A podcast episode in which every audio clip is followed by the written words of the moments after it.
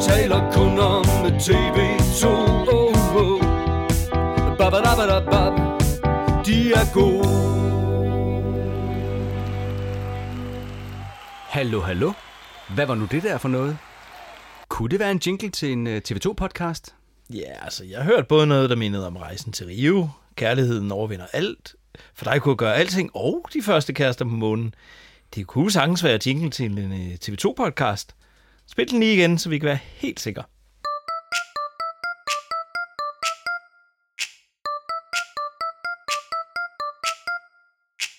Vi taler kun om TV2 oh, oh. Babadabadabab, De er gode Jeg er ikke i tvivl. Det der, det er jingle til en TV2-podcast, og det er vel egentlig meget passende, er det ikke? Jo, for jeg synes at man skal have en jingle, når man skal lave en podcast-serie om Danmarks kedeligste orkester, og øh, ja, det er jo det, vi skal til at gå i gang med, er det ikke? Jo, det er det da så, og øh, jeg er helt klar. Skal vi ikke bare komme i gang? Jo, lad os gøre det. Øh, skal jeg starte med at sige noget, Michael? Ja, gør du bare det, Morten. Okay så. Velkommen til allerførste afsnit af podcasten. Vi taler kun om TV2, en Bibabelula podcast. Mit navn er Morten Rosenberg Panduro, og jeg er forfærdelig glad for at kunne byde velkommen til den første rigtige podcast kun om TV2, sammen med min medsammensvorne Michael Strøm Eriksen. Hvad med dig, Michael? Er du også glad for at byde velkommen? Jamen, helt vildt glad faktisk. Jeg synes, at vi har manglet sådan en podcast, og øh, ja, da det ikke så ud til, at den bare blev lavet helt af sig selv, så måtte vi jo gøre det. Ja, det måtte vi. Og inden vi kommer helt i gang, skal vi måske lige ganske kort fortælle om, hvem vi er, og hvorfor vi synes, det lige præcis er os, der skal lave det her. Det er en god idé. Skulle vi ikke bare lige starte med at advare vores lytter om, at vi kommer til at gennemgå, gennemgå samtlige plader, altså en for en. Okay, samtlige plader. Øh, du ved godt, at TV2 har solgt over 2 millioner plader, ikke? Så, så hvor, hvor lang tid har vi? okay, okay, vi, okay, vi nøjes måske bare med en udsendelse per albumtitel så. Okay. Og øh, så kunne det så også være meget passende, at øh, vi her i første afsnit snakkede om TV2's første album, Fantastiske Toyota fra 1981, tænker jeg. Det tænker jeg også lyder som en fantastisk idé. Og så kan vi måske også nå at høre lidt om, hvad de ellers lavede det år, udover Fantastiske Toyota, når vi har hørt alle 14 numre fra selve albummet. Jamen, det kan vi helt sikkert. Øh, og jeg synes også, vi skal kigge lidt på, hvordan det hele startede i sin tid. Ja, vi skal vel blandt andet omkring deres meget specielle markedsføring her i starten af karrieren, hvis vi har tid til det. Jamen, det har vi tid til. Øh, vi har ingen øvre tidsgrænse i den her podcast, og jeg har ikke travlt. Øh, vi kom fra at præsentere os selv. Skal jeg lægge ud? Ja, tak. Okay, men jeg synes, jeg, jeg synes lige, vi skal varme lidt op først. varme op? Skal vi ud og lave øvelser på gulv, eller tænker du på at varme op med noget musik? Altså, jeg skal ikke ud og lave nogen øvelser ude på gulvet, det er helt sikkert, men jeg synes, vi efterhånden har snakket så længe, at jeg har brug for at lige hvile stemme og høre noget lækker TV2-musik. Okay, det bliver en lang podcast-serie for dig, hvis du allerede har brug for at hvile stemmen inden første nummer. ja, okay, så var det heller ikke men. Jeg, jeg synes bare, vi skal komme i gang med at høre den allerførste sang fra det allerførste album. Skulle vi ikke se, at jeg kom ud på den motorvej? Jo, vi skal der så. Har du øh, spændt sikkerhedsselen? Var det et lovkrav i 1981? Ved du hvad, det aner jeg faktisk ikke, men øh, nu kører vi.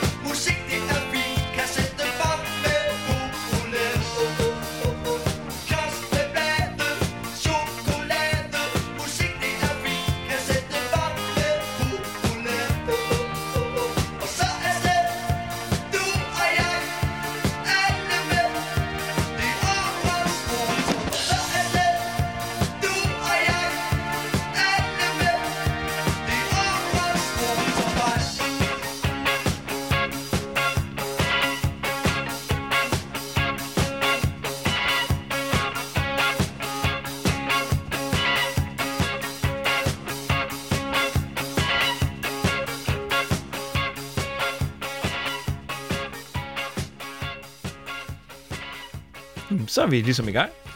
Ja, det er da et øh, meget godt nummer at starte en karriere med, og, og sangtitlen er nok heller ikke tilfældigt valgt. Nej, jeg tror også, at de helt bevidst starter med at sende en hilsen til øh, Kraftværk, øh, som de jo helt åbenlyst var inspireret af. Øh, deres udgave, altså Kraftværk, den hed så bare Autobahn. Ja, det er rigtigt.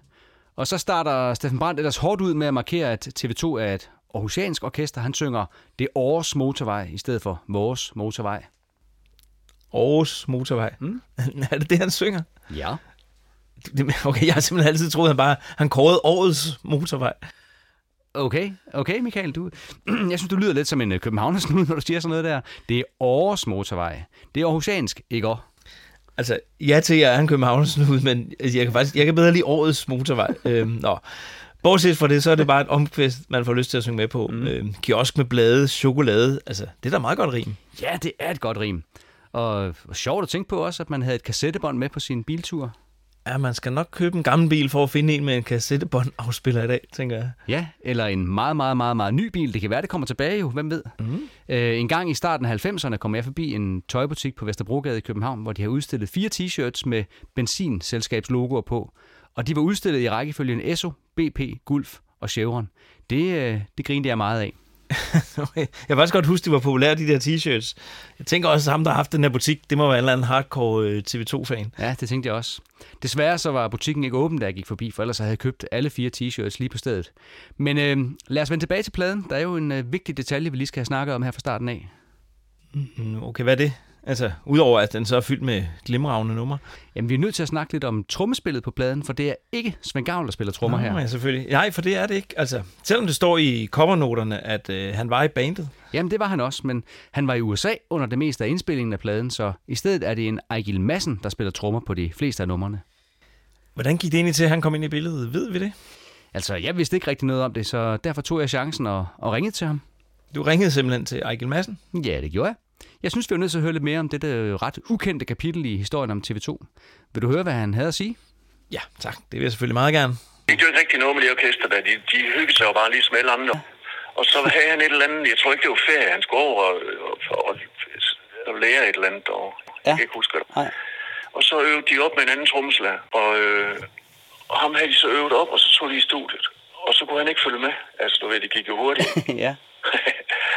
og så han sagde ikke, han kendte mig, så ringede han og spurgte, om jeg kunne spille hurtigt. Og så sagde jeg, at jeg spiller lige så hurtigt, du har brug for det. Om jeg så ville være med på, på at indspille det der. Og så sagde jeg selvfølgelig. Og så tog vi ned til Stjæger og indspillede i sådan et lille studie dernede. Det var to, to dage for mig at være med. Og jeg, det eneste, der skete med mig, det var, at mig, mig og, øh, og Geo, vi satte os sammen og spillede, og jeg vidste ikke, hvordan nummerne de var. Så sagde han bare nikket og gjorde ved og ved, når sådan det skulle ske noget. så dengang de var færdige i studiet, der, der vidste jeg ikke, hvad der skete. Altså, jeg vidste ikke, hvad der var for nogle numre, de havde lavet. Jeg vidste bare, hvordan de gik i takterne. Okay, og, og på to dage, siger du, blev alle trommer ja, ja, to dage tog det for mig at indspille de der. Okay. Og så lavede de så pladen færdig, og så der fik jeg selvfølgelig et bånd, og så kunne jeg høre, hvad det var for noget. Ja, hvad tænkte du så om det, da du hørte det? Jamen, jeg synes, det var fint nok. Altså, det var ikke sådan lige min stil. Og så foreslog jeg det også. Jeg spillede jo med Geos øh, sådan, øh, på nogle forskellige job i Skagen og sådan noget. Med nogle andre også. Hvor jeg foreslog ham, efter vi indspillet det der, at de skulle tage til mig med på trommer. Ja. Og så Gavl, han kunne stå med nogle øh, elektriske trommer foran og danse. Fordi han er jo sådan en dansemus, ikke? Og det der med, at han skal se bag ved trommesæt, det er sådan set ikke ham, hvis det skal være helt rigtigt. Men øh, det skete der ikke noget. Det var bare et forslag fra min side. Har du sådan hørt pladen efterfølgende? Ja, ja. Og hvad, Ja, hvad fordi når man sådan der holder vejfest og sådan noget, så ved folk jo, at jeg er med på den der. Ah, Så skal de jo altid sætte det på. Ja. ja, de havde jo fuldstændig styr på deres numre, ikke? Og det skulle bare trommer og bas, det skulle bare indspilles, og så Ja. kunne de lægge ovenpå bagefter. Så jeg skulle ikke vente på nogen af de andre, de øh, sad og fumlede. Så det var bare fremad. Jeg kan huske dengang, hvor det planer var lavet, og Gavl han kom hjem, og de skulle spille nede i, øh, i boks 72 hed det dengang, eller Motown eller sådan noget af det. Og der skulle jeg jo op og se dem, og der spillede de jo den plade, fordi jeg skulle op og se, hvordan han gjorde. Ja. det er klart, han fint. Det var ret interessant. Mm-hmm. Øhm, og så er jeg bare helt vild med hans dialekt. Altså, jeg er lige ved at tro, at han er fra Aarhus. Mm. Men at det er jo lidt underligt at tænke på, at øh, Svend Gavl han faktisk ikke var med til indspilningen. Er godt, han kom hjem igen fra den der tur til USA. Ja, det var det. Det er ligesom mere rigtigt, når det er, det er med ham. Skal vi øh, gå videre til den næste sang? Ja, jeg har ikke nogen bedre idé. Lad os øh, komme ud i ghettoen. Boligblok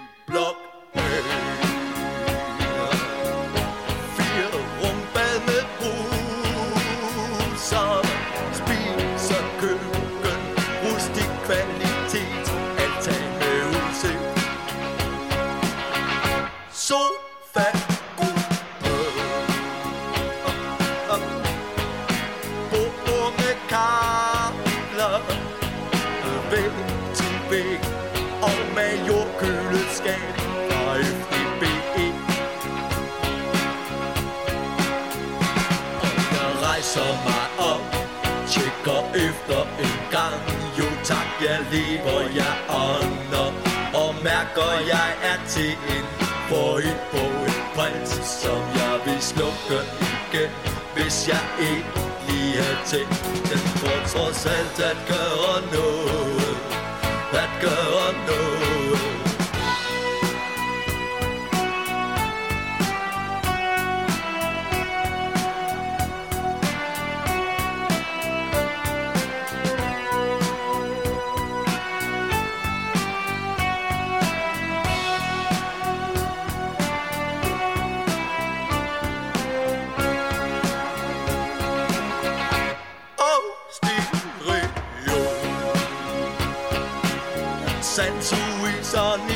i os søben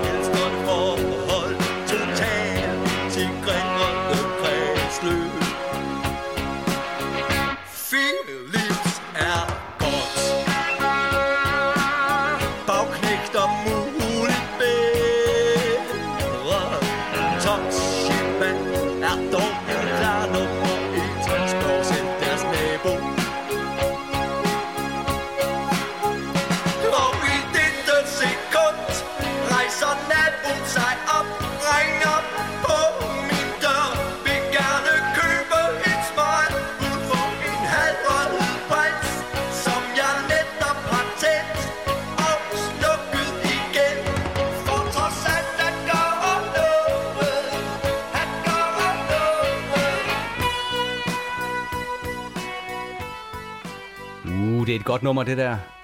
Jeg har engang døbt mit trådløse netværk derhjemme, øh, Boligblok A. Jeg boede selv i en boligblok, så jeg kunne i den grad forholde mig til mange af tingene fra sangen. Altså, bortset lige fra det med smøgerne. Havde du så sådan et øh, majorkøleskab fra FDB? Nej, mit køleskab, det var selvfølgelig et brændt. øh, Selvfølgelig. mit, mit anlæg var fra Toshiba, eller Toshiba, som Steffen Brandt synger. Altså, jeg kan godt lide, at der er plads til sådan en øh, lang outro. Altså, den slags, den, det findes ikke så meget mere. Nej, og så er det bare en fantastisk øh, god melodi, der klæder teksten helt, helt vildt godt. Jeg hørte engang en live-version med kopibandet Rigtige Mænd, hvor sangen var gjort noget øh, tungere. Det klædte den faktisk ret godt. Ja, altså det tunge, det passer også ret godt til ja, hele den der trøstesløse beskrivelse af livet i, i den her boligblok. Øhm, men øh, nu har vi allerede hørt to meget gode numre. Det starter meget godt, gør ikke? Jeg er fuldstændig enig med dig, men øh, nu tror jeg også, du efterhånden har snakket udenom længe nok. Udenom hvad? Jamen, øh, du lovede, at du ville fortælle lidt om dig selv, og om hvorfor det lige er dig, der sidder her og snakker om TV2. Det er rigtigt, det kommer helt fra igen. Øhm, jamen, det kan jeg hurtigt ordne. Jeg hedder Michael Strøm Eriksen. Til daglig er jeg jeg ja, forfatter, og jeg har hjemmebane på Nørrebro i København. Jeg har været kæmpe TV2-fan siden en gang i midten af 80'erne, og øh, jamen, TV2 de er bare på en eller anden måde bare med i alt, hvad jeg laver. Øhm, ikke mindst i mit forfatterskab, så sniger sig ofte nogle TV2-referencer ind. Ja, altså min debutroman, den hed faktisk Amor Vinkiat Omnia. Øhm, altså livet af en TV2-sang som undertitel. Okay, og Amor Vinkit Omnia, det er det samme som... Øh, Ja, øh, kærligheden overvinder alt. ja, Så det er. det, det er ret TV2-agtigt. Det må man nok sige. Øhm, men ellers så sidder vi jo her i dag for at gennemlytte fantastiske Toyota-pladen, og øhm, altså, jeg må med røde kinder sådan set i bagspejlet erkende, at ved du, jeg opdagede overhovedet ikke den plade, den udkom i, i 1900 i 1981, eller bandet. Nej, men ved du hvad, det var der vist ikke så mange, der gjorde, tror jeg.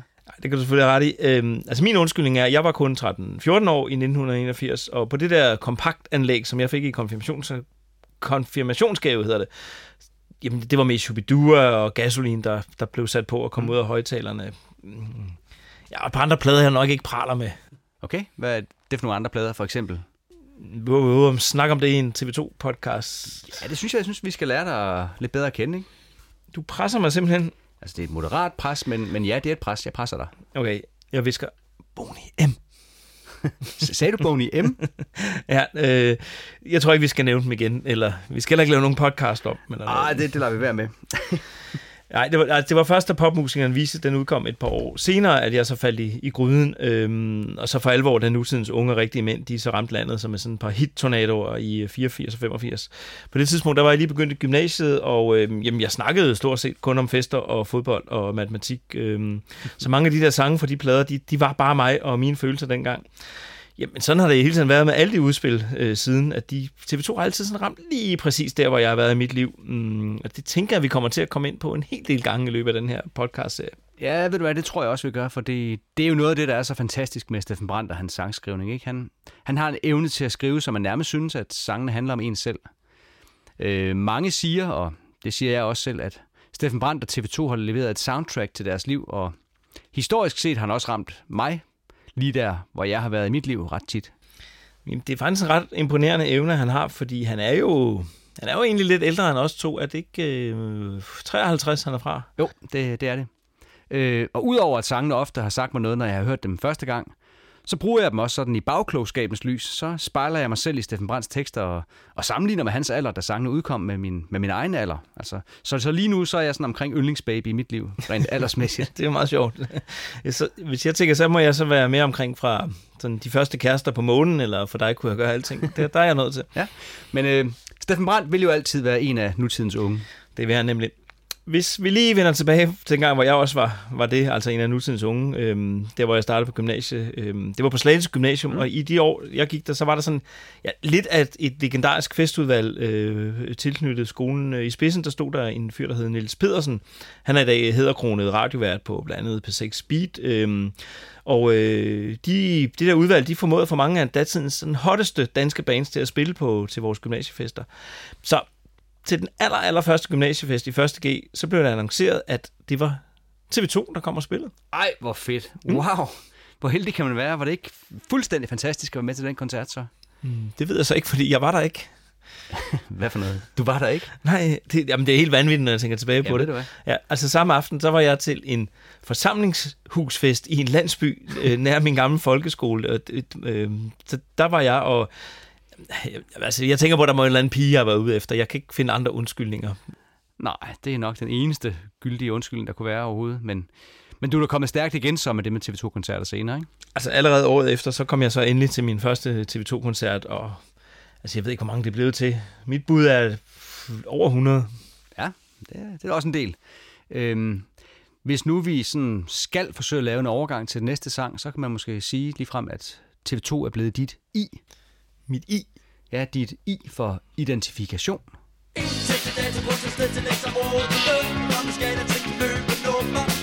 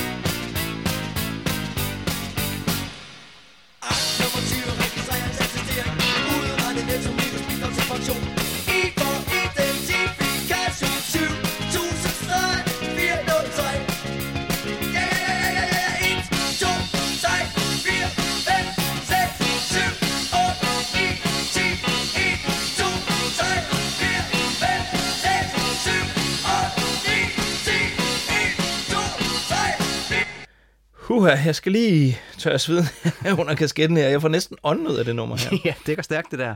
Man skal lige øve sig lidt, før man øh, begynder at synge med. Altså, der er stadig den her tekst, som jeg, jeg vil simpelthen ikke ane, hvad han sang, hvis ikke jeg lige sad med teksten foran mig. Nej, og det går op for mig, at jeg skulle da have rost Ejgil Madsen for nogle fede trummefils undervejs her. Ja, det ville da være oplagt. Øhm, og så starter Steffen Brandt øh, et tema, øh, som fortsætter på resten af pladen, fordi han, han tæller. I den her sang, så tæller han til, øh, til 10. Ja, det er rigtigt. Det er ret skægt. Øh, der bliver talt helt vildt meget på den her plade, faktisk. Og herudover så møder vi jo Steffen Brandts falsetsang i omkvædet. Ja, den har han holdt fast i gennem alle årene. Og så synes jeg faktisk, at sangen meget godt fanger den stemning, der kan være i sådan et koldt og upersonligt brev fra kommunen. Helt sikkert. Altså sådan nogle breve, så må vi, jamen dem har vi jo alle sammen fået en gang imellem. Øhm, hvad med dig, Morten? Hvornår begyndte du at få breve fra kommunen? Nej, okay. Hvis det er for uinteressant, hvornår begyndte du at høre TV2? Jamen, øh, jeg ved, jeg blev fan på en øh, tysk autobahn, da jeg lånte min søsters Walkman. Øh, jeg mener faktisk, at det var på årets motorvej, eller Autobahn des Jahres det år. Meget, meget morsomt. Tak skal du have. I den der Walkman, der sad rigtige mænd kassettebåndet i, så det var det, jeg kunne få lov til at høre. Jeg havde tit hørt min søster spille TV2 hjemme på værelset, men hun spillede så meget derinde, du ved, der var Wham og Duran Duran, Shakin' Stevens, og, og måske hørte hun endda Boney M. så jeg havde ikke rigtig sådan lagt mærke til, til TV2 før, men, men lige der på den tyske autobahn, der ramte det bare. Der var et eller andet ved melodierne og lyden af H.S. guitar og Steffens stemme, og, og så de der tekster, som jeg måske ikke forstod 100%, men, men som jeg godt kunne høre var, var, var gode.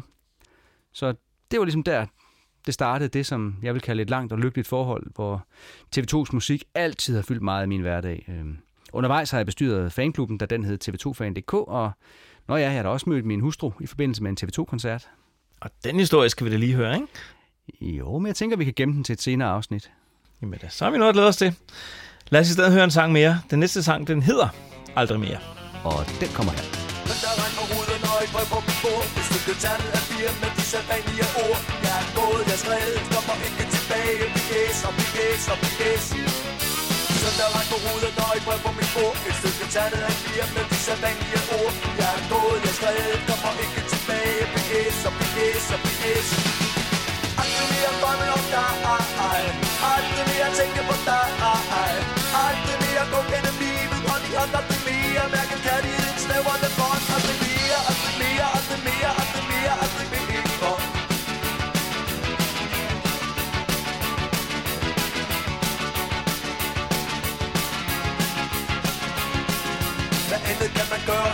i december. Inden at starte fyldt med form og dyr Do you remember Over eksponere fryse fast og det med vægt. Billig, billig, billig Hvad andet kan man gøre som i dag i december? Inden at starte fyldt med form og dyr Do you remember Over eksponere fryse fast og det med vægt. Billig, billig, billig Aldrig mere drømme om dig. Aldrig mere tænke på dig. Aldrig mere græde ud med og din Aldrig mere ligge med dig og musens vilje vin Aldrig mere, mere, aldrig mere, aldrig mere, aldrig mere Billedet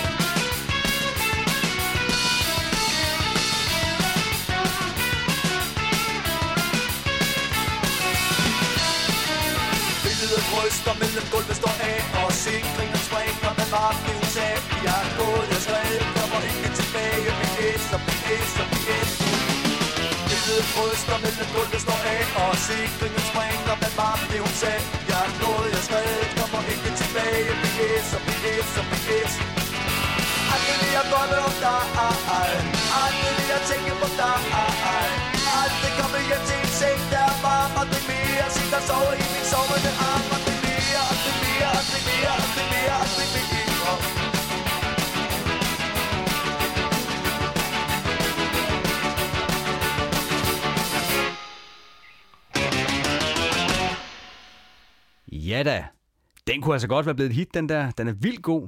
Aldrig mere set og sove i min sovende arm. Det, det er godt skrevet. Ja, det er en, øh, det er en god break-up-sang. Øhm, det der med, at det er sørgeligt, og man aldrig mere skal le sammen over brusens billige vin. Som, som måske har stået ude i major-køleskabet. Ja, præcis. Øh, hvis jeg havde skrevet den der sang, så havde jeg nok lavet den som en langsom, trist ballade, eller måske en blues, men der er på den anden side også noget sjovt i, at sådan et meget personligt nederlag i et kærlighedsforhold bliver præsenteret i samme tempo som de andre temaer på pladen. Men øh, det er også en sang til dem, som mener, at øh, TV2 var lidt for inspireret af Cliché. Åh, hvad mener du? Jeg mener, at på Clichés Supertanker-album, der var der faktisk også en sang, der hedder Aldrig mere. Og har du hørt den? Ja, det har jeg, og det gør jeg så aldrig mere. Skal vi ikke i stedet uddybe lidt om, hvad, hvad planen er for det hele med den her podcast? Jo, det var til gengæld en god idé. Øhm, det her det er allerførste afsnit, som kommer til at handle om det allerførste TV2-album, nemlig fantastiske, fantastiske Toyota, som vi allerede er godt i gang med at høre.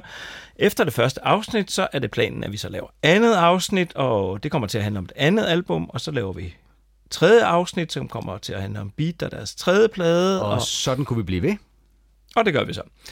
Øh, og undervejs så tænker jeg også, der kommer alle mulige krumspring og sidespring, øh, men som titlen på podcasten øh, antyder, så, så taler vi primært kun om TV2. Og vi vil frygtelig gerne dele ud af vores begejstring for orkestre, som mere end noget andet band, der altså har dannet soundtracket til vores liv. Vi vil øh, dykke ned i både kendte og ukendte historier om bandet. Ja, så øh, vil vi gå på jagt efter gamle artikler og anmeldelser fra, fra dengang pladerne udkom. Øh, jamen, ligesom vi også vil finde forskellige citater og, og sjove anekdoter. Både fra de her Brandt, Gavl, Olesen og Lærkenfeldt selv, men også sådan fra folk rundt omkring bandet. Undervejs så kommer vi helt sikkert til at sige noget, der er forkert, og vi kommer til at glemme noget, og vi kommer helt sikkert også til at gå i selvsving. Men vi vil helst ikke fornærme nogen andre end os selv. Uk. Genskær fra A-gaden, stråleglans, så skygger, du løst rundt og rundt og rundt. Ah, ah, ah, ah. Jeg slider, jeg bukker, undskyld, at det er vores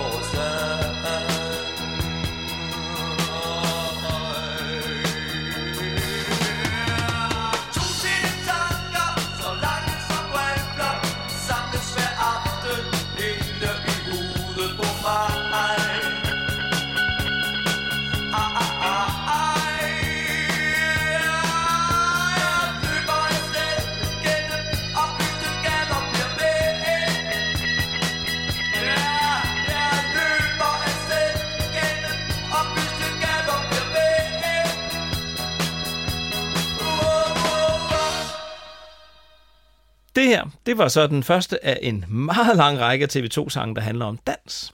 Selvom den her slet ikke handler om at danse. Nej, det kan du godt sige, men fantastisk øh, Toyota handler jo heller ikke om en bil. Nej, nej, det har du nok ret i. Men har du tænkt på, at, at det her Vores Dans faktisk er stort set samme sangtitel som den senere Vil du danse med mig fra Nutidens Unge fra 84? Er det øh, uoriginalt? Nej, jeg tænker bare, at TV2 og Steffen Brandt, de sådan allerede gik op i genbrug her i de tidlige 80'ere. Åh oh ja, det er du måske ret i. Det her er i hvert fald en ret tung sang i forhold til de fleste andre TV2-sange, og der er noget ved den, som minder lidt om fantastiske Toyota-sangen, som vi kommer til lidt senere. Ja, og så er det så en af de der sange, hvor teksten den fremstår sådan ja, lidt for tidsty- tidstypisk i dag. Altså, der er jo ikke mange, der synger om, om A-kernens stråleglans mere. Nej, det er der ikke, men, men er debatten om atomkraft ellers ikke ved at bluse lidt op igen? Og det kan der måske være noget om. Altså, jeg tænker måske, at TV2 vil overveje at genudgive øh, det her vores dans som, som single. Ja, Eller? det ved de næppe. Nå. men, øh, men det er ret sjovt, at han pludselig øh, reciterer et vers undervejs. Ja, altså jeg overvejede faktisk, om den her sang skulle udnævnes til at være den første dansksprogede rap-sang, men det er et emne, vi kan vende tilbage til i et andet afsnit. Ja, og apropos det der med at vende tilbage til ting, så skal vi nu høre en af de få sange, som TV2 har indspillet i mere end én version. Det er Bordeaux Bilbao, der i originalversionen lyder sådan her.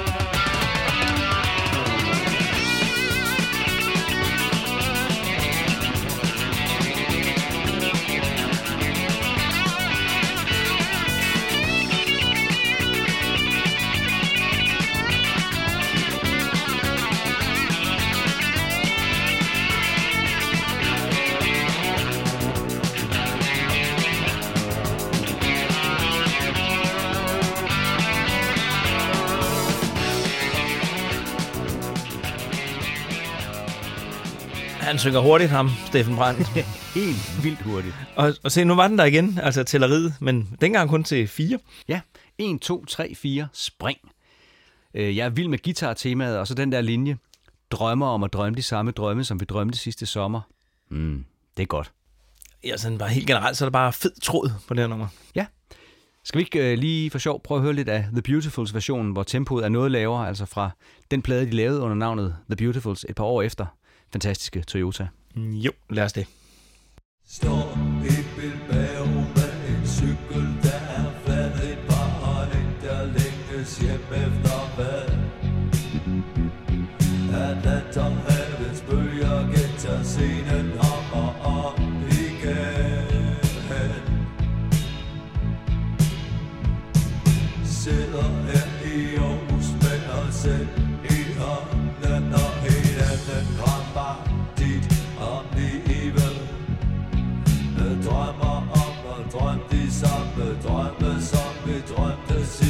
sidste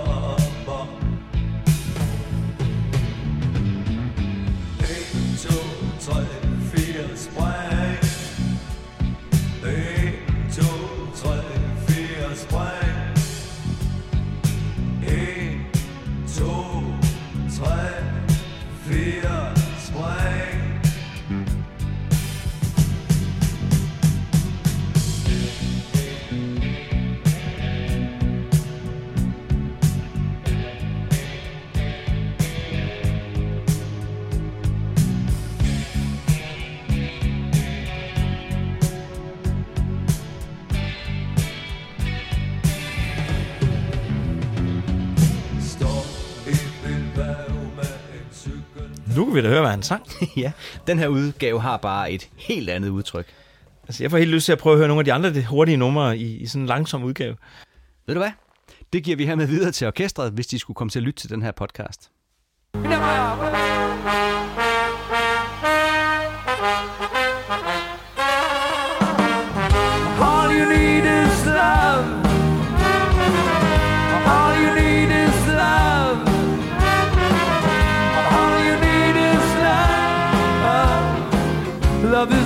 all you need. All you need is love.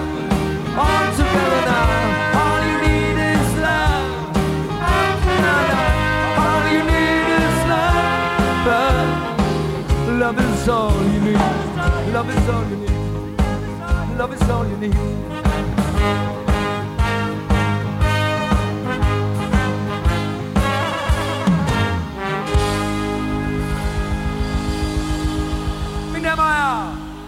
Nå, Morten, lad os øh, komme videre og hoppe over en lidt anden øh, boldgade. Øh, jamen, sådan lidt af en raritet, faktisk.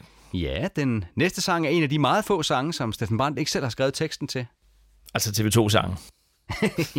Ja, en af de få TV2-sange, som han ikke har skrevet teksten til. Øh, der står, at det er Åkær, der har skrevet den.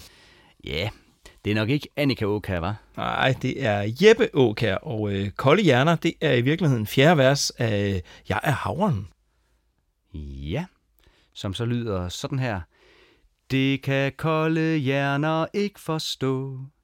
Vi er lærkesangen på et strå. Livets rytme dybt i sommerdræ. Mere end gumle kost for ø og fæ.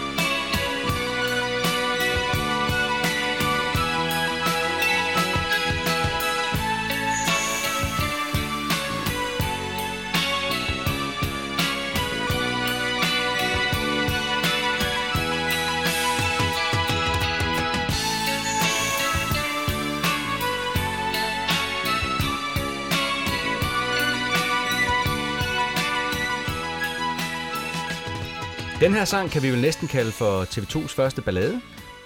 Det vil jeg godt gå med til at kalde den. Kan du ikke lige spille slutningen af sangen? Der er, lige, der er, noget, der er noget, vi skal tjekke. Øh, jo, det kan jeg godt. Den kommer her.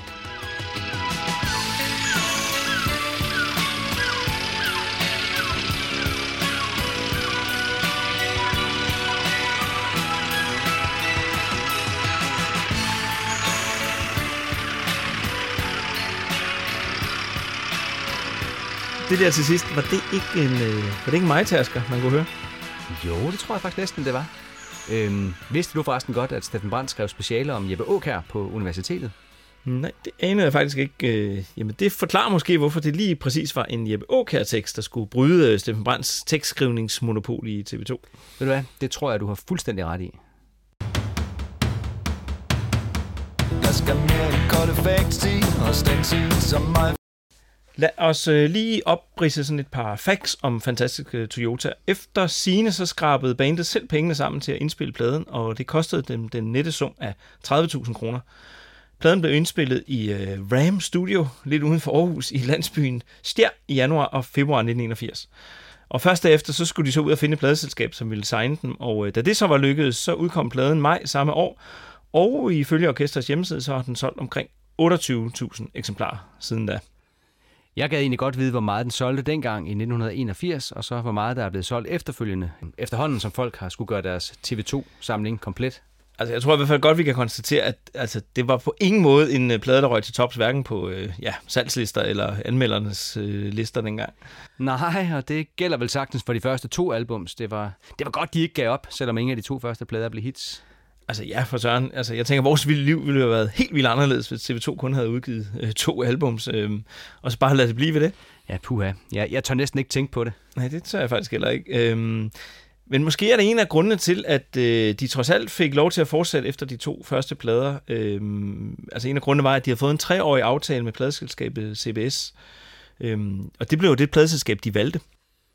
Okay, som de valgte. De valgte deres eget pladeselskab. Var der, var der flere om budet? Ja, altså rygtet vil vide, at der var fem pladeselskaber, som øh, stod i kø for, for at signe dem, og okay. Okay. øh, så blev der altså CBS, som... Øh, jamen dengang så var det ingen ringere end øh, Stig Kreuzfeldt, han var, han var chef for den danske afdeling. Det, det blev dem, der fik deres underskrifter.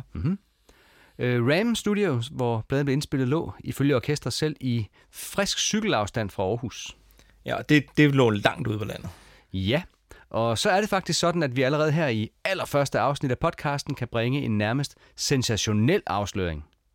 Ja, det kan vi nemlig. Formiddagsaviserne, de kan simpelthen godt begynde at tænde de der gule breaking bjælker, bjælker på deres hjemmesider. Ja, øh, fordi ifølge myten, så blev fantastiske Toyota indspillet i en nedlagt svinestal. Og det er forkert. Det passer simpelthen ikke. Nej, for fantastiske Toyota blev indspillet i et nedlagt hønsehus. Ja, det er helt vildt. Tænk, at vi kan bringe sådan en afsløring ja. allerede nu. Altså, hvad kan det ikke blive til i løbet af de her mange afsnit? Det må du nok sige, Michael. Altså, wow! Og det er endda på trods af, at ingen af os to arbejder som journalister til daglig, men, men pladens næste sang, den handler om en journalist, nemlig den navnkundige DR-journalist Ibrene, der sendte reportager hjem fra Cairo mellem 1976 og 1980. Ja, altså, jeg er jo en af dem, der er gammel nok til at huske hans, den der ikoniske slutreplik, øh, Rip René Cairo. Altså, det var bare ikke helt det samme, da han så senere rapporterede fra Rom og, og Paris. Iberne fra Kajo bringer nyhederne hjem til Danmark Fra Sina Sur selv vi var fjerne steder, hvor de slås Ja, ja, ja, Iberne fra hjem til Danmark. For sin Sina Sur selv vi var fjerne steder, hvor de slås. Men trådløs satellit, television til telestrænder skal det nok nå hjem til os.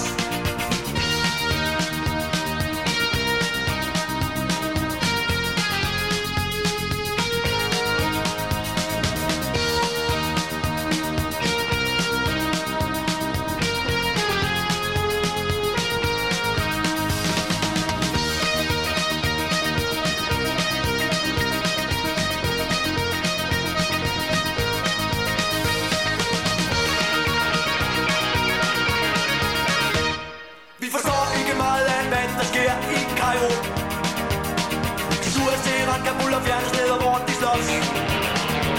De forstår ikke meget af, hvad der sker i Cairo Suez, Iran, Kabul og fjerne steder, hvor de slås.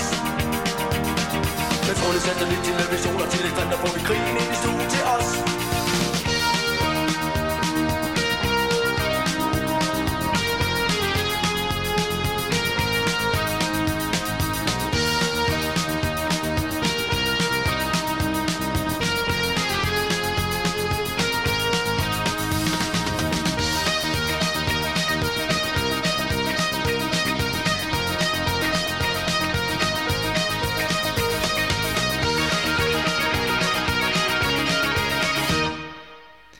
Det der, Morten, det er altså en sang, der ikke giver ret meget mening, efter vi har fået internet. Og så er den helt umulig at synge med på. Prøv lige at sige trådløs satellit, television og telekstrimler i Steffen Brandt tempo. Altså meget vil jeg godt udsætte vores lyttere på, men, men det der, det opgiver jeg på forhånd. God idé. Jeg, jeg kan heller ikke, men, men lad os da lige fremhæve det fremragende guitarspil igen. Vi forstår ikke meget af, hvad der sker i Kairo Sin og sur til han kan pulle og fjerne steder, hvor vi slås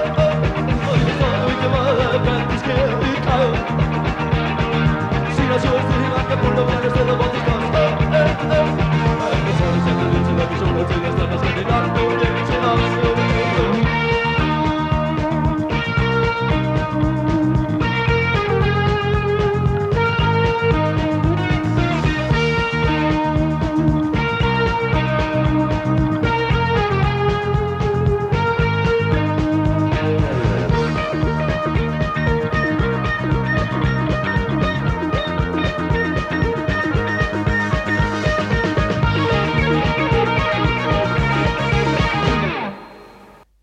Når nu vi sidder her og lytter til den, den første studieplade fra TV2, så er det jo sjovt at tænke på, at de på det her tidspunkt havde været sammen i, i mange år allerede. Øhm, de har spillet koncerter i både Danmark og Tyskland, bare under et andet navn, altså navnet Taurus. Ja, det er faktisk ret sjovt at tænke på.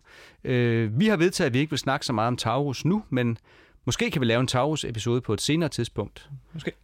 Navnet TV2 var tænkt som en kommentar til den igangværende debat om, hvorvidt Danmark skulle have endnu en tv-kanal ud over Danmarks Radio. Her kom Steffen Svend Georg og Hans Erik dem alle sammen i forkøbet ved at danne orkestret, knap 8 år før tv-stationen af samme navn, men uden bindestregen, kom til verden. Øhm, der er mange, der tror, at øh, TV2 i virkeligheden det stod for Taurus version 2, men det er faktisk udelukkende sådan en sjov efterrationalisering. Ja, vi har jo været lidt i arkiverne og har bladret i gamle aviser. Kunne du tænke dig at høre, hvad der stod i den telex, som CBS udsendte til medier i hele landet for at breake nyheden om, at Danmark nu havde fået TV2? Øh, ja da, og det tror jeg faktisk også lytterne vil.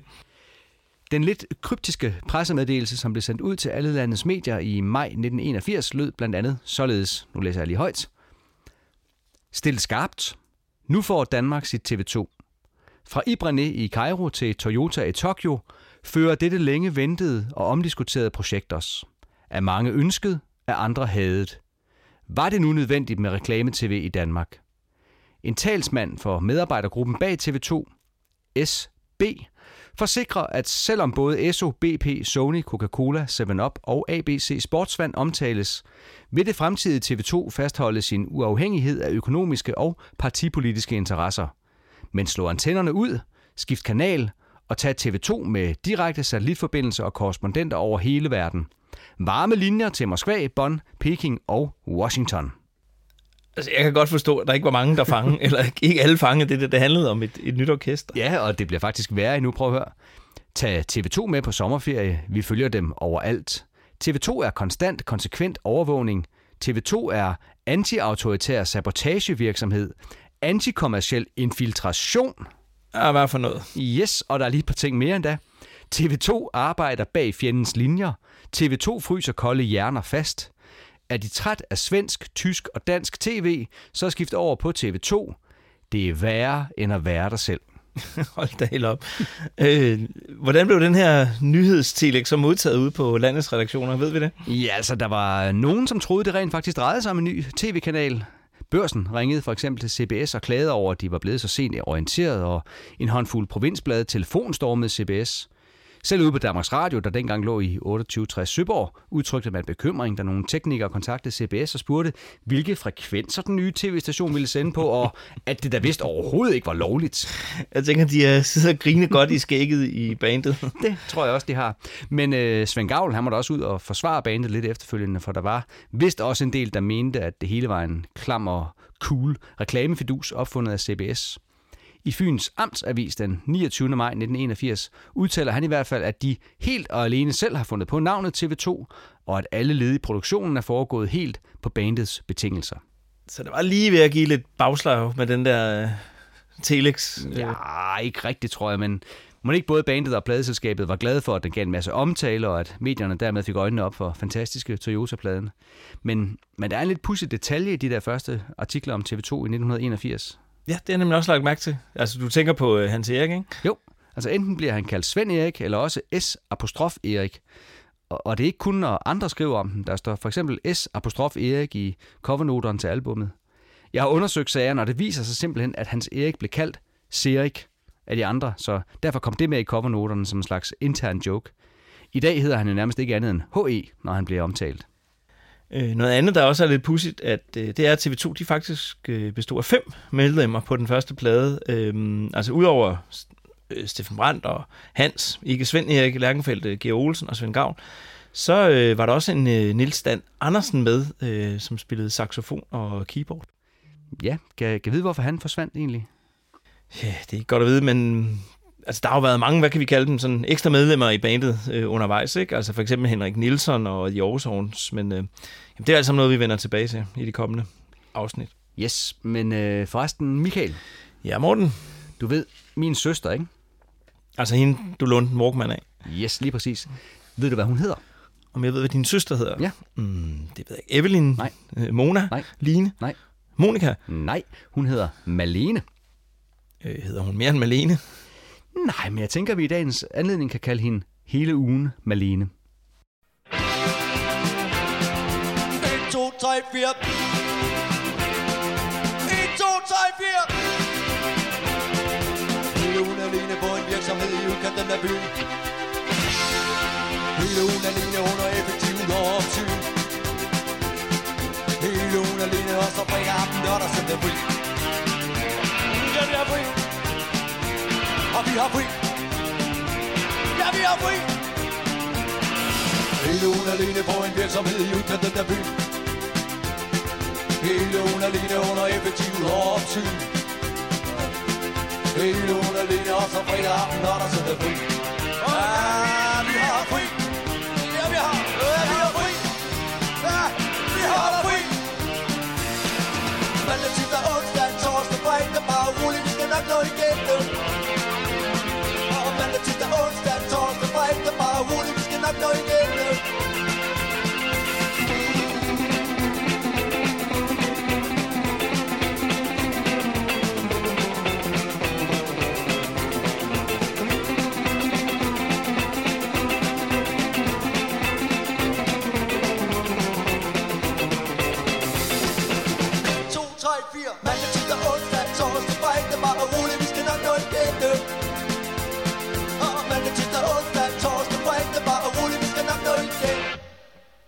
Så tæller de igen. 1, 2, 3, 4.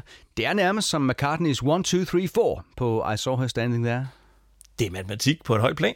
Ja, og så skal jeg da lige lov for, at nummeret stoppede bræt. Øhm, for lige at vende tilbage til snakken om vores eget forhold til pladen, så må jeg, ligesom dig, helt ærligt også tilstå, at jeg ikke opdagede, at albumet udkom dengang i 1981. Jeg var fem år gammel, og jeg hørte kun Shubidua. Men øh, ved du så, hvornår du hørte det første gang? Ja, det var faktisk først, da jeg gik på efterskole i 1991. Her fik jeg det overspillet til kassettebånd af skolens anden hardcore TV2-fan. Det er vist ikke helt lovligt, var Morten? Nej, det er det vist ikke helt, og jeg vil også gerne sige undskyld, og så sige, at jeg har altså købt det album rigtigt indtil flere gange siden. Øhm, er det et album, som ligger højt på din TV2-hitliste, eller? Altså, jeg altid synes, det var sådan lidt af en kuriositet, ikke? Altså, du ved, ligesom at, at læse om Brøndbys øh, fodboldhold og de der spillere i de lavere divisioner i 70'erne. Sådan lidt præ-succes-materialet, øh, dengang grundstenene blev lagt. Øh, hvad med dig? Nej, altså, jeg må helt ærligt sige, at jeg ved ikke noget om, om Brøndby. Jeg, jeg holder med Vejle, og, og jeg ved, at Vejle var kæmpestore i, i 70'erne. Touché. Men jeg kan huske, at jeg ved de første gennemlytninger af fantastiske Toyota syntes, at noget af det var sådan lidt syret, men også meget morsomt. Og så var jeg imponeret over, hvor melodisk det faktisk var under de der meget hurtige beats. Og skal vi ikke lige høre et eksempel mere på de der hurtige beats? Jo, er det ikke næsten det, vi er her for? Øhm, øjeblik. Nej, det er først på næste album. Øh, hvad for noget? Altså øjeblik, det er jo det første nummer på Verden er vidunderlig. Ja, okay. Ja. Du er skarp i dag, Michael. Tak. Nu skal vi høre Atmosfære. Det er en storpolitisk sag, hvor vi både kommer omkring Moskva, Bonn, Peking og Washington. Forhandlinger fandt sted.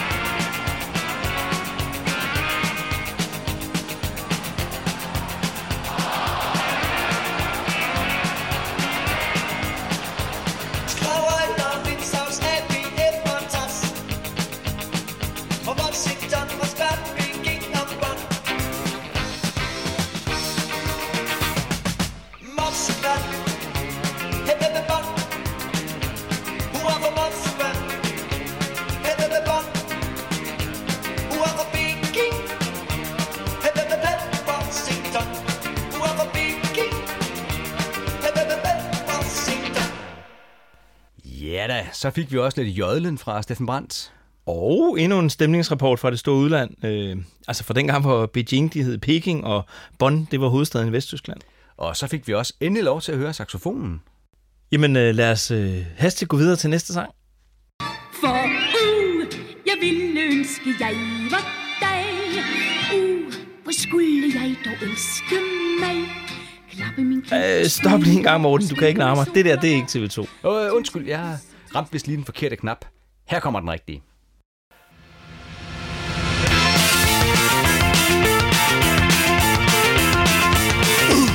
Jeg ville ønske, jeg var mig. Og godt kan give Du skulle ønske, du var dig. For hvad, hvad, hvad Vi vækker nogen. Og hvad, hvad, hvad? Vi vækker nogen. Nå, nå, nå, nå. Er noget andet Og ingen rigtig kan forklare Hvem og mig, hvor, hvornår, hvorfor?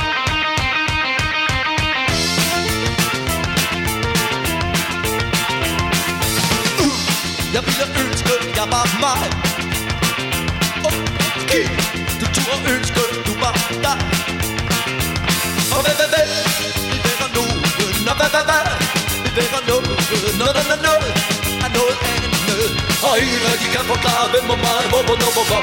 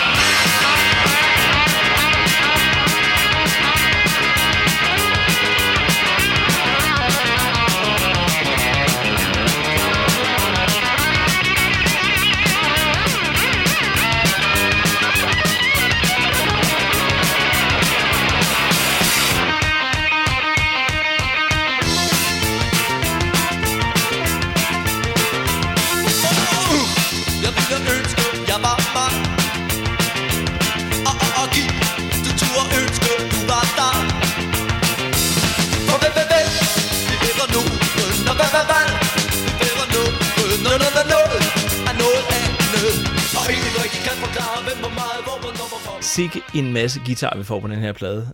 Altså, det holder bare 100%. Ja, men stakkel, stakkel Steffen Brandt.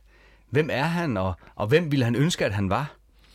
Hvis nogen siger, at Fantastiske Toyota er et hurtigt spillet album, så har de ret. Ja, så er det sjovt at tænke på, at det her, det er en Steffen Brandt skråstrej Geo Olsen komposition. Det, det er lidt unikt. Det er fuldstændig unikt. Jeg tror, det, den opstod i forbindelse med en jam session i studiet. Men øh, det er også en god bas. Nu har vi både haft hele ugen alene, og uge, jeg ville ønske, jeg var dig og mig. Man kunne jo godt tro, vi havde gang i en dansk top podcast her. Jamen, skulle så ikke også høre, Gid, du var på Skanderborg station og blev der? Øh, nej, skal vi ikke øh, skåne lytterne for den? Åh, oh, lad os det. Øhm, sig noget om den næste sang, Morten. Okay, det er faktisk en af mine yndlingssange på hele albummet. Der er et eller andet med melodien og de der trommebreaks undervejs, der gør, at det, den på en eller anden måde hol- holder ret godt. Også i dag. Og læg lige mærke til bassen også. Og kan man andet end at elske en sang, hvor der både bliver sunget om EDB, centralregister og sportsvand?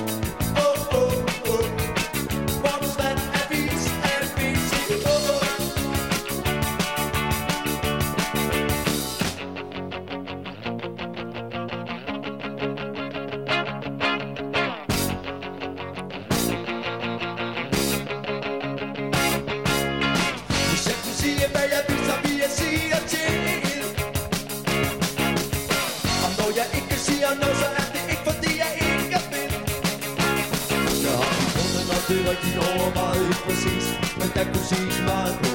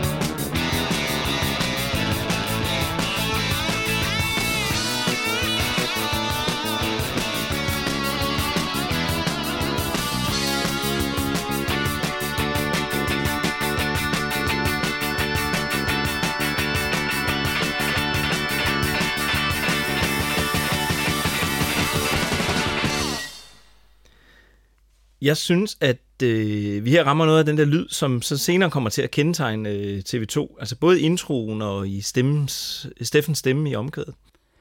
Ja, og så, så tæller de igen igen. Ja, 1, 2, 3, 4 nok en gang.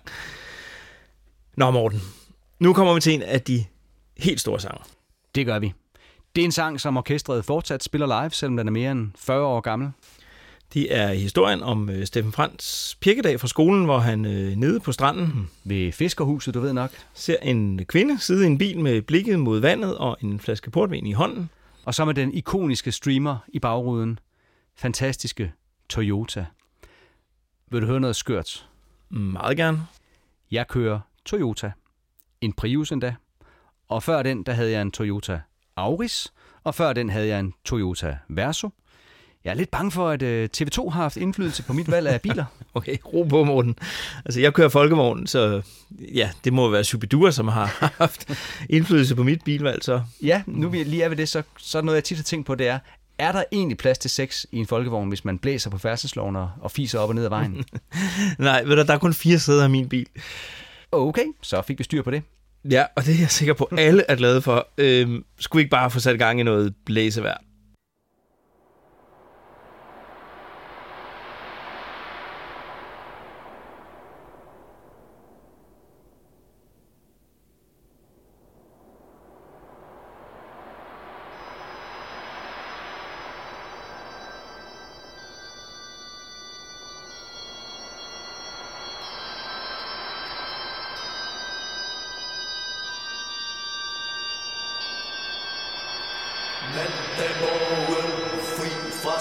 Fra Vi tager til stranden med hinanden i handen Ude ved åen ved fiskehuset Du vinder holder en god mor i sin eskort Nej, nu vi kommer tættere på, kan jeg se, det er en grøn grøn japaner af mærket Toyota med gode køreegenskaber frem og tilbage.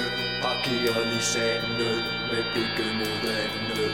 En flaske med portvin, en hånd der griber om, den ser jeg ud af øjenkrogen. Kigger væk og bliver mange med tonede ruder, bedøvede øjne, som ingenting ser ud over havet. Fantastiske Toyota, at det kan lade sig gøre Sådan at sidde helt alene en mandag formiddag Jeg tager fast døre i hånden, og vi forlader strømmen Tag hinanden i I tager til stranden Fantastisk skøn Toyota, men det kan lade sig gøre. Sådan at sidde helt alene en mandag formiddag Jeg tager faste og i hånden, og vi forlader stranden Tag hinanden i handen, når vi tager til stranden.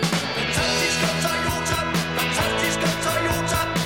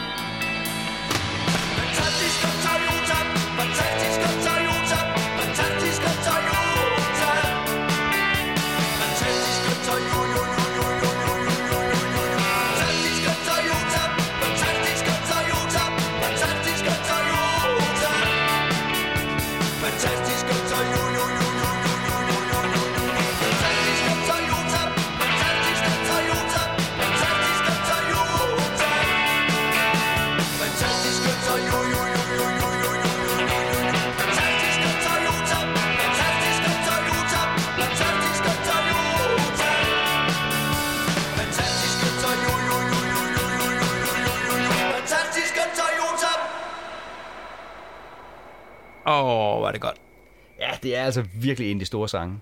Det er da bare så godt bygget op, og så hen imod det der omkvæd, hvor hele bandet bare brager igennem. Og jamen, det fungerer også vildt godt til koncerter. Det gør Stadigvæk. Det. det gør det. Det er så sindssygt catchy. På en eller anden måde, så minder den måde, sangen er bygget op på. Sådan, det minder mig lidt om uh, The Beatles og Lucy in the Sky with Diamonds. Ja, men øh, for fejnsmækker, så er Steffen Brandt jo også den sidste drømmer, der er tilbage efter John Lennon er død. Det er nemlig, men det gemmer vi til et andet afsnit. Øh, bortset fra det, så skrev John Lennon faktisk mange sange, hvor han stort set kun sang én tone, og så bare skiftede akkorderne nedenunder. Okay, hvad er det her med den her sang at gøre? Jamen, øh, det har det med den her sang at gøre, at Steffen Brandt bruger det samme trick i omkvædet. Og så i versene lader han melodien gå næsten kromatisk nedad. Og det er noget, som han kommer til at gentage senere i karrieren også. Jamen, øh, så fik vi lige musiknørdet en lille smule, og ja, så begyndte vi at snakke om The Beatles. Øhm, altså, du skal huske, at den her podcast hedder, vi taler kun om TV2, så, oh, ja, undskyld. så lad os se, om du kommer til at snakke mere om The Beatles. Må jeg jo lige indskyde, at jeg faktisk engang prøvede at vinde en uh, Toyota. Ja, Toyota i Danmark udskrev en konkurrence, jeg tror det var en gang i 90'erne, hvor man skulle dekorere en bil virtuelt. Mm. Øhm, og så ville de så male den på en eller anden den, på den måde og give vinderen den. Øh, jeg designede selvfølgelig mit forslag i sort og med TV2-logoer. selvfølgelig gjorde du det. Øh, vandt du? Øh, nej, og det forstår jeg stadigvæk ikke. Nej, det lyder da også mærkeligt. Jeg forstår det heller ikke, men øh, skål alligevel. Skål.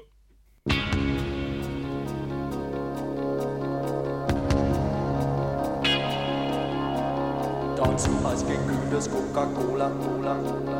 Dazu als gekühltes Coca-Cola, Cola, Cola. Dazu ausgekühltes Coca-Cola, Durchschmacksmaß mit Fanta 7 Up für Arbeit, Einkauf, Freizeit, Liebe, Rundfunk, Fernsehen. Dazu ausgekühltes Coca-Cola. Dazu ausgekühltes Coca-Cola. Dazu ausgekühltes Coca-Cola, Durchschmacksmaß mit Fanta 7 Up für Arbeit, Einkauf, Freizeit, Liebe, Rundfunk, Fernsehen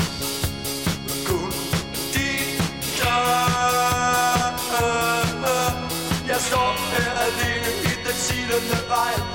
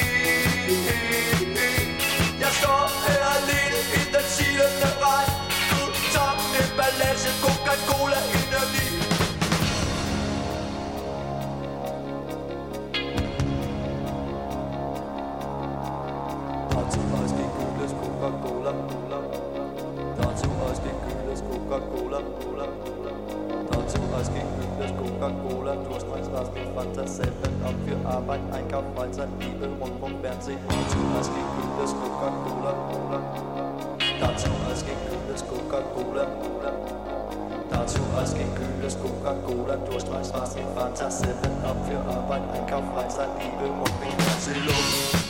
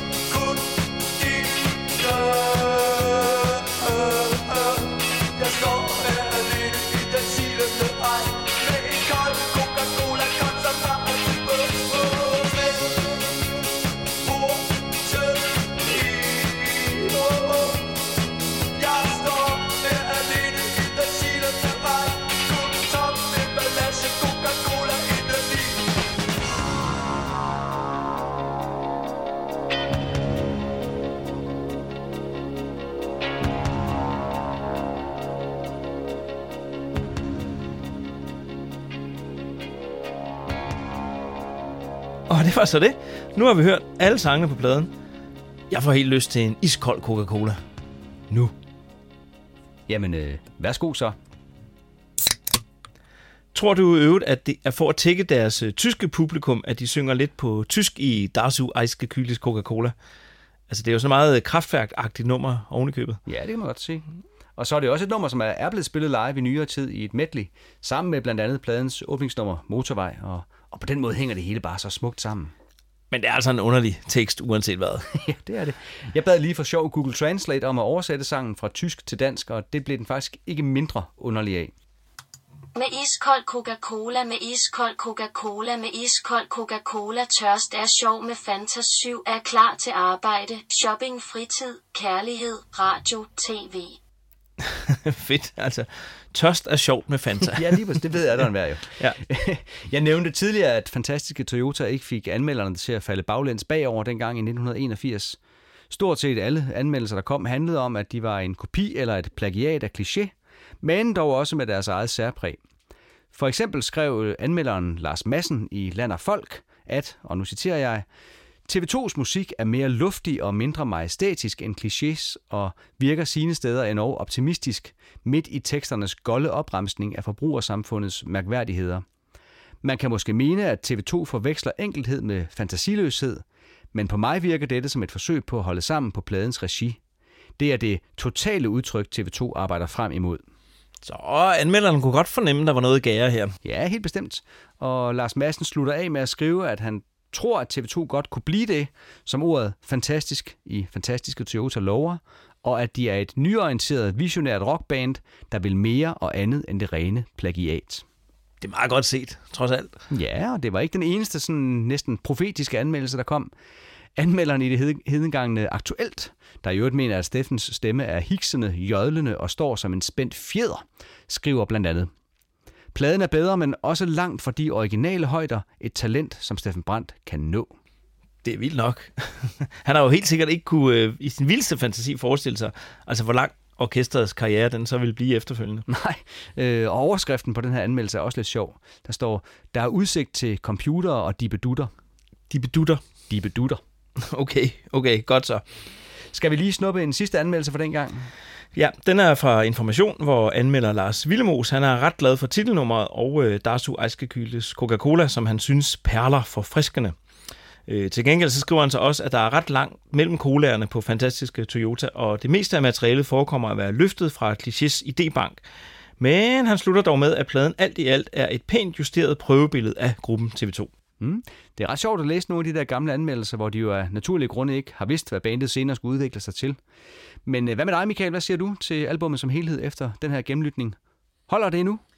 Altså, jeg synes, som flere anmelderne også er inde på, at, at det viser bandets øh, potentiale, men altså, man kan også godt høre, når man ved, at de er meget inspireret af Kraftværk og, og Cliché, øhm, og måske lige mangler sådan de helt de egne, deres egen ben at stå på. Øhm, jeg tror, jeg giver det tre stjerner på vores øh, TV2-skala. Øh, den går fra 1 til 6. 6 er bedst. 1 og 1, det er stadig bedre end ja, noget, som så mange andre kunne have lavet. Ja, men øh, jeg giver det også tre stjerner. Der skal også være plads til begejstring. Og Morten, vi skal jo ikke anmelde knaksplader her. Nej, øh, undskyld, det har du ret i. Øh, jeg synes, der er mange udmærkede sange på pladen, men måske ville det vinde ved at have bare lidt større variation. Nu ved jeg godt, at det her nok aldrig kommer til at ske, men, men tænk en gang, hvis de ville genindspille albummet. Måske kunne tempoet sættes lidt ned hister her, og om ikke andet, så kunne Svend da få lov til at spille trommer på albummet. I forbindelse med deres første Greatest Hits-plade, øh, De Unge År, så indsang Steffen Brandt jo faktisk vokalen til titelnummeret en gang til. Og der lyder den så lidt mere sådan tør og trænet. Det var 10 år senere.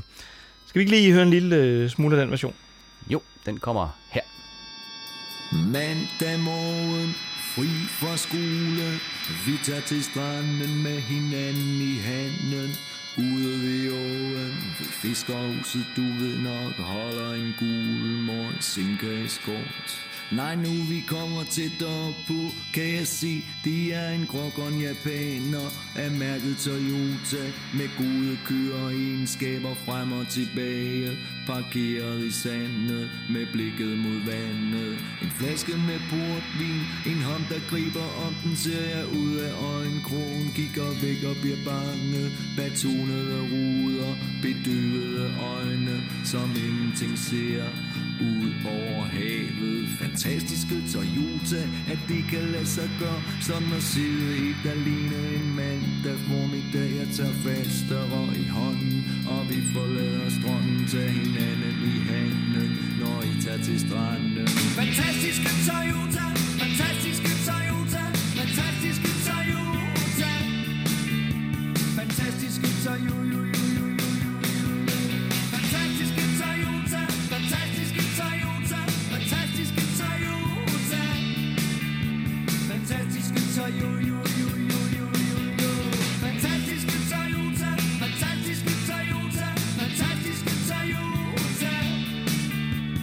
Fantastiske Toyota. Fantastiske Toyota, fantastiske Toyota, fantastiske Toyota. Fantastiske Toyota.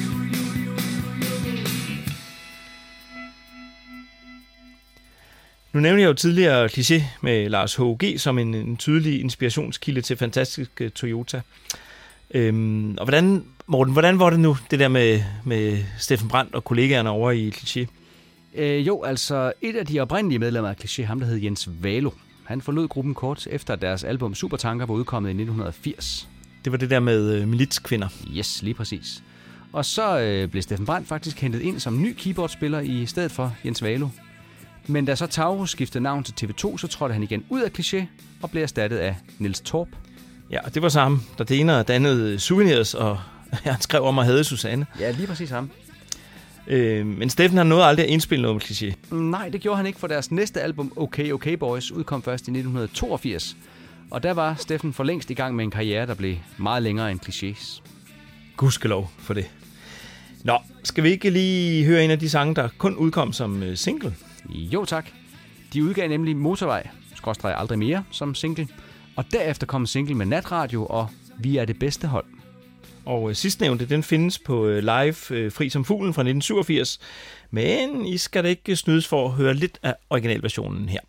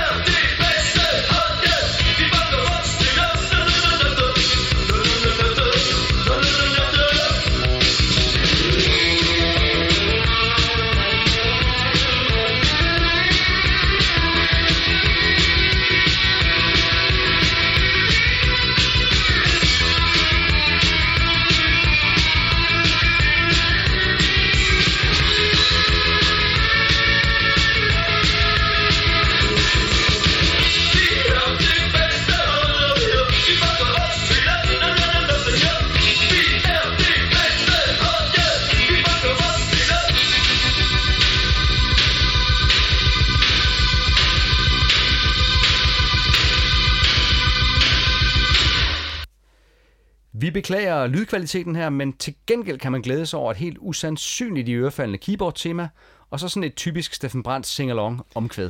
Altså, han kan jo noget med omkvæd, som man kan synge med på. Øhm, jamen, men hele tiden sådan ramplet med sætninger, som man kan bruge i, i andre sammenhænge, end, end til bare at scrolle med på de her sange.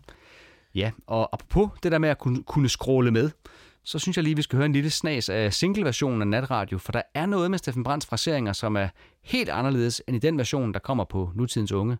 Prøv lige at scrolle med på det her.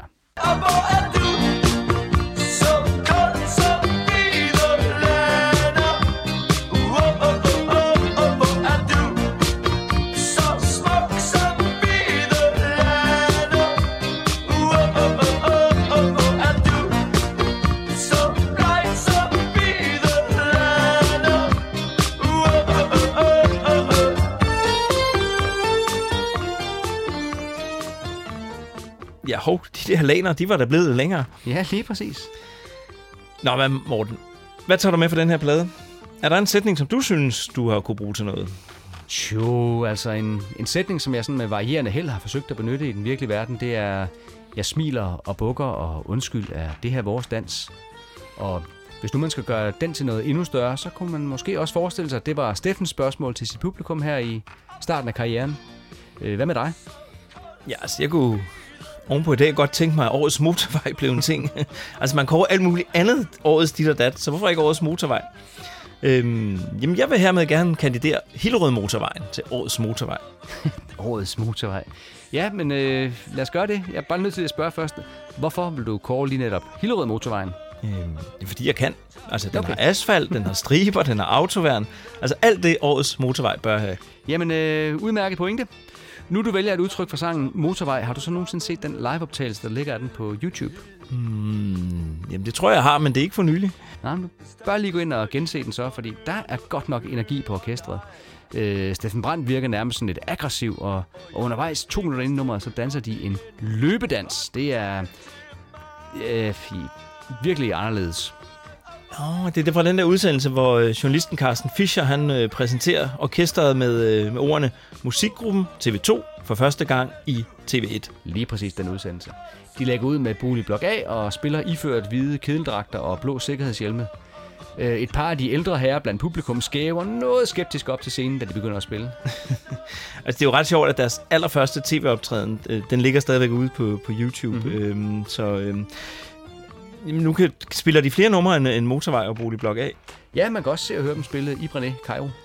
er simpelthen nødt til at gå ind og gense det, når vi er færdige i dag. Ja, det skal du tage at gøre, men vær opmærksom på, at Steffen Brandt et par år senere udtalte, at denne første tv-optræden var så dårlig, at den vist nok skræmte potentielle koncertgæster væk.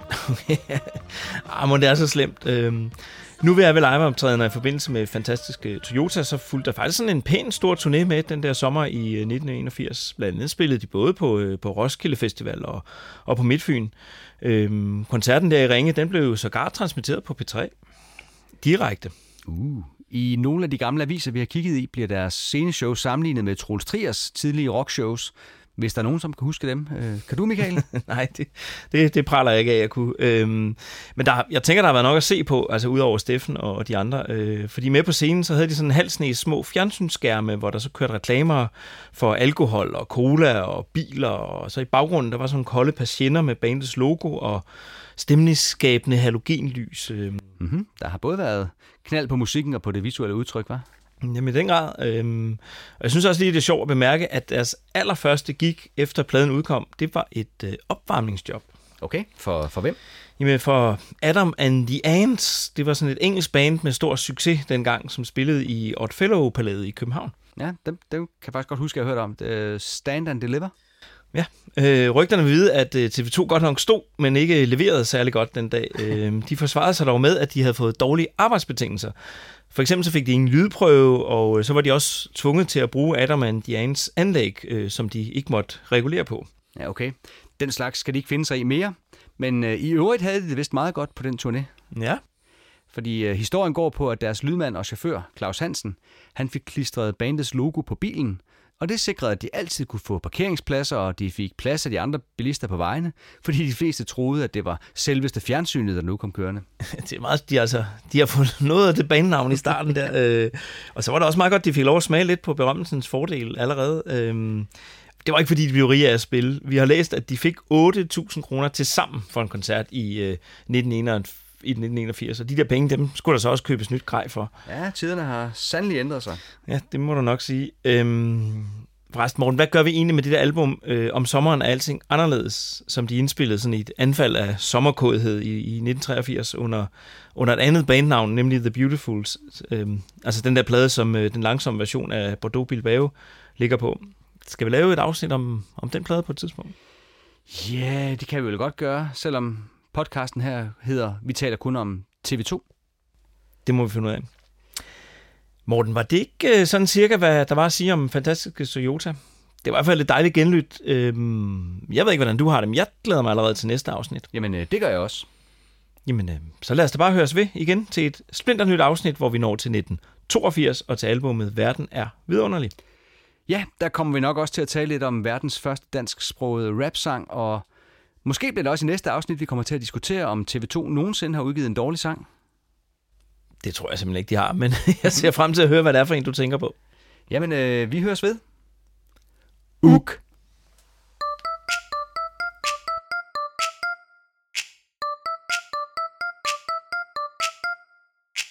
Vi taler kun om TV2. Oh, oh. Ba, ba, da, ba, da, ba. De er gode.